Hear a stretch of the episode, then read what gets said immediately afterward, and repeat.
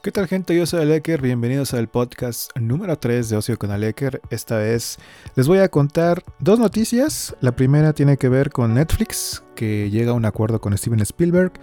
La segunda, el posible regreso de Dead Space, este juego de survival horror en el espacio de Electronic Arts. Y finalmente les voy a contar lo que vi en, la semana. Finalmente terminé las dos temporadas de For All Mankind, una serie de Apple TV Plus. Así que empecemos. Y bueno, empezamos con, las noticias de la semana y la primera que me llamó la atención fue que Netflix llega a un acuerdo con Amblin Partners, que es la productora Steven Spielberg, para producir al menos dos películas al año. Y esto se destaca por varias razones. Eh, la primera eh, lo que le habrá costado a Netflix este arreglo en cuanto a dinero, ¿no? Está claro que la compañía ansía nuevas producciones originales en su catálogo. Eh, pues la, la competencia ya es bastante fuerte, ¿no? O sea, con tantos servicios de streaming como Disney Plus, HBO eh, Max, Amazon Prime Video y Apple TV Plus, pues son solo, son solo algunos de los sus rivales y pues todos están creciendo mes con mes. Eh, el boom definitivamente fue durante la pandemia y cada vez más gente busca contenido en línea y no solo eso, sino que buscamos nuevas y mejores series eh, o películas a diario, ¿no? O sea, queremos contenido más y más y más. Mm, de repente el consumo de series online escaló en mi caso con la pandemia así fue y la verdad es que seguiré haciéndolo. Hablando específicamente de películas, si hay posibilidad de verla on demand al día de hoy, pues la verdad es que lo voy a hacer. Prefiero hacerlo de esa manera, eh, pues veo todavía lejano mi regreso a una sala de cine. Pero, regresando al tema, eh, el otro punto interesante reside en el hecho de que Spielberg siempre fue un pesimista, ¿no? Y crítico contra los servicios de streaming.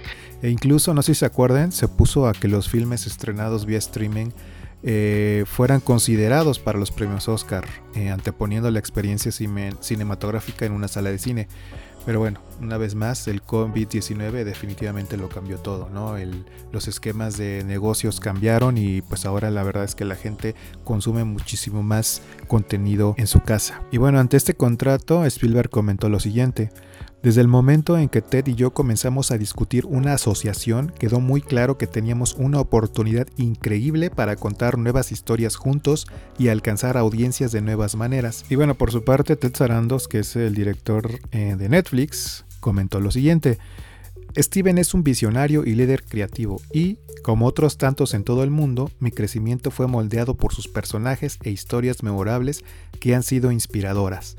Estamos ansiosos por empezar a trabajar con el equipo de Amblin y nos sentimos honrados y emocionados de ser parte de este capítulo de la historia cinematográfica de Steven. El acuerdo eh, no incluye las actuales producciones de Amblin, ah, o sea, no afecta el trato que sostiene actualmente con Universal Studios para estrenar otras producciones directamente en cine y, más bien las producciones o lo que haga Steven Spielberg para Netflix será específico para la plataforma y exclusivo.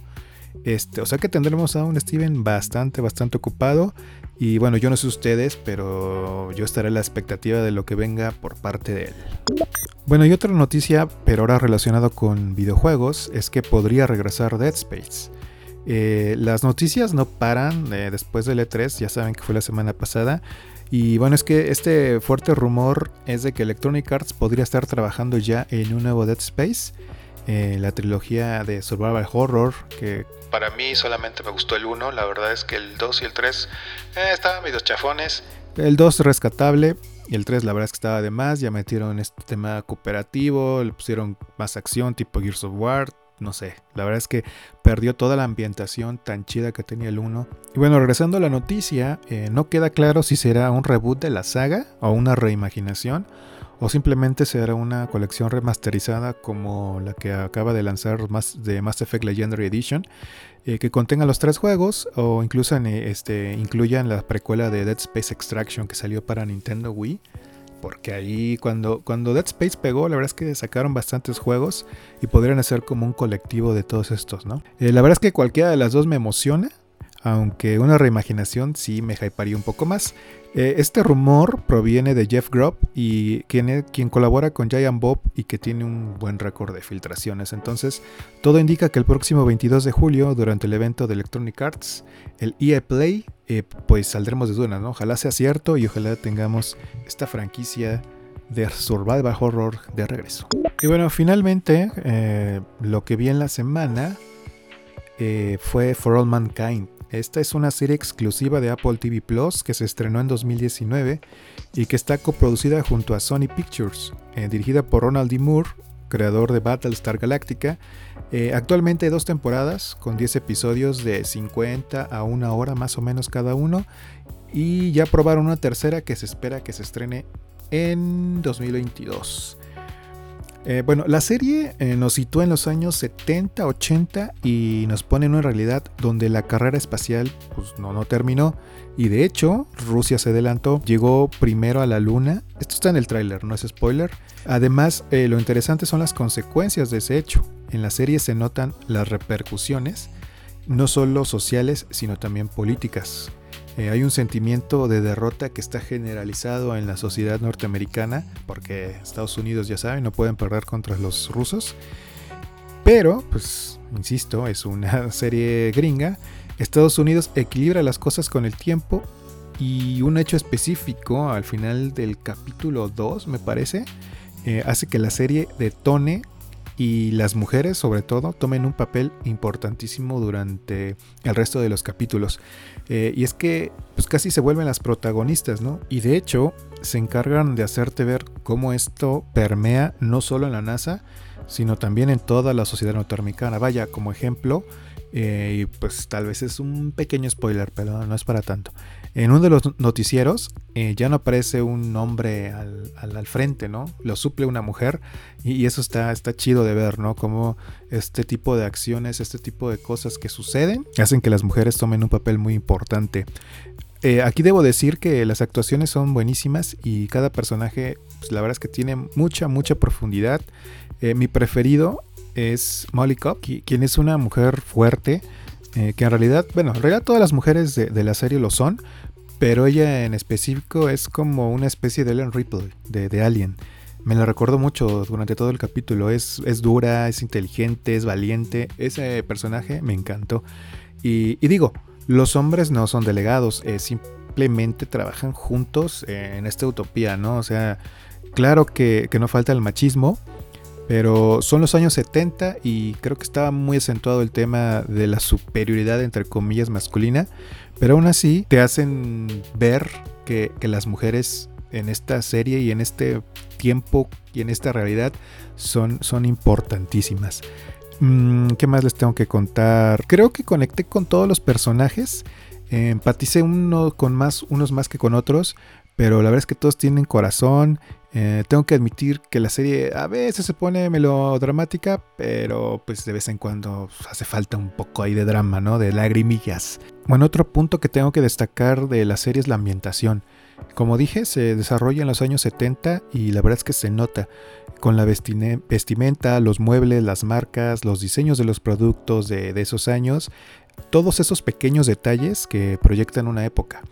Además, la presencia de la tecnología también va evolucionando durante toda la serie. Los avances que, que, realiza la NASA también aceleran la presencia de nuevos gadgets en la Tierra y hay consecuencias de estos avances científicos y se notan en, en, en la producción, en, en, el fondo, y eso está chido. La verdad es que cuidaron muy bien esos detalles. I believe that this nation should commit itself to landing a man on the moon and returning him safely to the earth.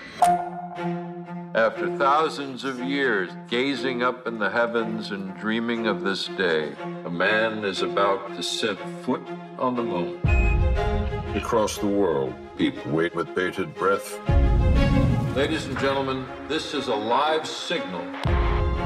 There he is. The shock across the nation at this event is just indescribable. Y bueno, claro que uno de los grandes protagonistas de, esta serie de For All Mankind es la Luna. y porque es ahí donde la ciencia ficción y los efectos especiales juegan un papel bien interesante.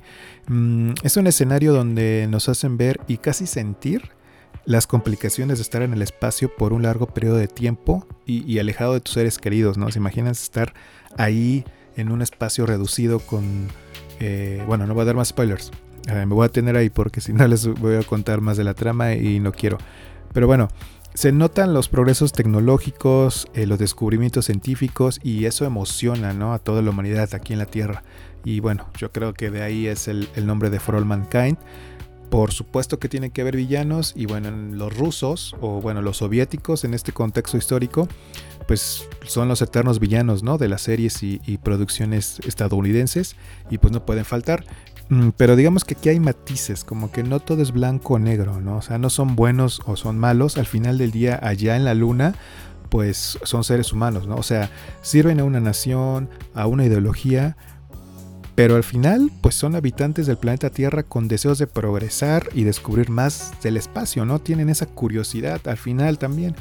Entonces, eso lo pone en situaciones bien interesantes, dramáticas e intensas en ocasiones y bueno, no solo entre los astronautas y cosmonautas, porque así se hacen llamar eh, los, los rusos, sino que en la Tierra pues también hay muchas fricciones a nivel político y social. Y bueno, definitivamente quiero ver la tercera temporada y lo que venga, porque esta serie pues nos puede llevar a escenarios muy chidos, eh, bastante cautivadores eh, y con grandes retos hacia la producción de este tipo de series, ¿no? Sobre todo porque es para un servicio de streaming como Apple TV Plus. Digo, dinero hay, ¿no? Y se nota en la manufactura de For All Mankind. Hay presupuesto tanto de Apple como de Sony. Eh, pero creo que, no sé, como que les falta ruido, ¿no? O sea, como creo que a mí, o sea, para mí está a nivel de Game of Thrones o de Loki, que ahorita se está este, transmitiendo, o de Stranger Things de Netflix, ¿no? O sea, la verdad es que creo que, es una serie que necesita un poco más de, de, ruido. Y me entusiasma muchísimo hasta dónde puede llegar, ¿no? O sea, mejor no voy a hablar porque si no voy a meter spoilers, pero insisto, me emociona eh, hasta, dónde, hasta dónde puede llegar esta serie. Bueno, tengo entendido que Apple TV Plus está disponible en varios dispositivos, no solo en, en los de Apple. Está en Xbox, está en PlayStation, eh, está en algunos modelos de televisión, está en Roku y Fire TV por lo que alcancé a leer. Eh, así que ya no es tan inaccesible como, como al inicio. Eh, hay como que varias opciones para poder, para poder ver la serie, incluso en el mismo sitio web. Y bueno, incluso hay varias otras series que valen la pena en, el servicio de Apple TV Plus, ya les contaré. Pero por hoy les recomiendo que vean For All Mankind. Soviet cosmonaut has become the first to set foot on the moon. Y bueno, pues esto fue todo por hoy. Eh, gracias por escuchar. Este fue un poquito más corto. Quiero como probar con un formato más corto. No me quiero extender tanto. Eh, la vez pasada, bueno, pues fue, fue el E3. Hubo varias noticias. Esta vez la verdad es que nada más vi For All Mankind o terminé de ver For All Mankind. Y Empecé, bueno, ya estoy a punto de terminar Ratchet and Clank. Yo creo que de ese les platicaré la semana que entra. Y no se olviden de seguirme en redes sociales como Aleker, A-L-S-K-E-R, en Twitter, en Instagram. Ocio con Aleker en TikTok, Ocio con Aleker en YouTube. Eh, aquí abajo les voy a dejar todas mis redes sociales para que me manden sus comentarios y su opinión. Gracias por escuchar, yo soy Aleker, nos vemos a la próxima, bye.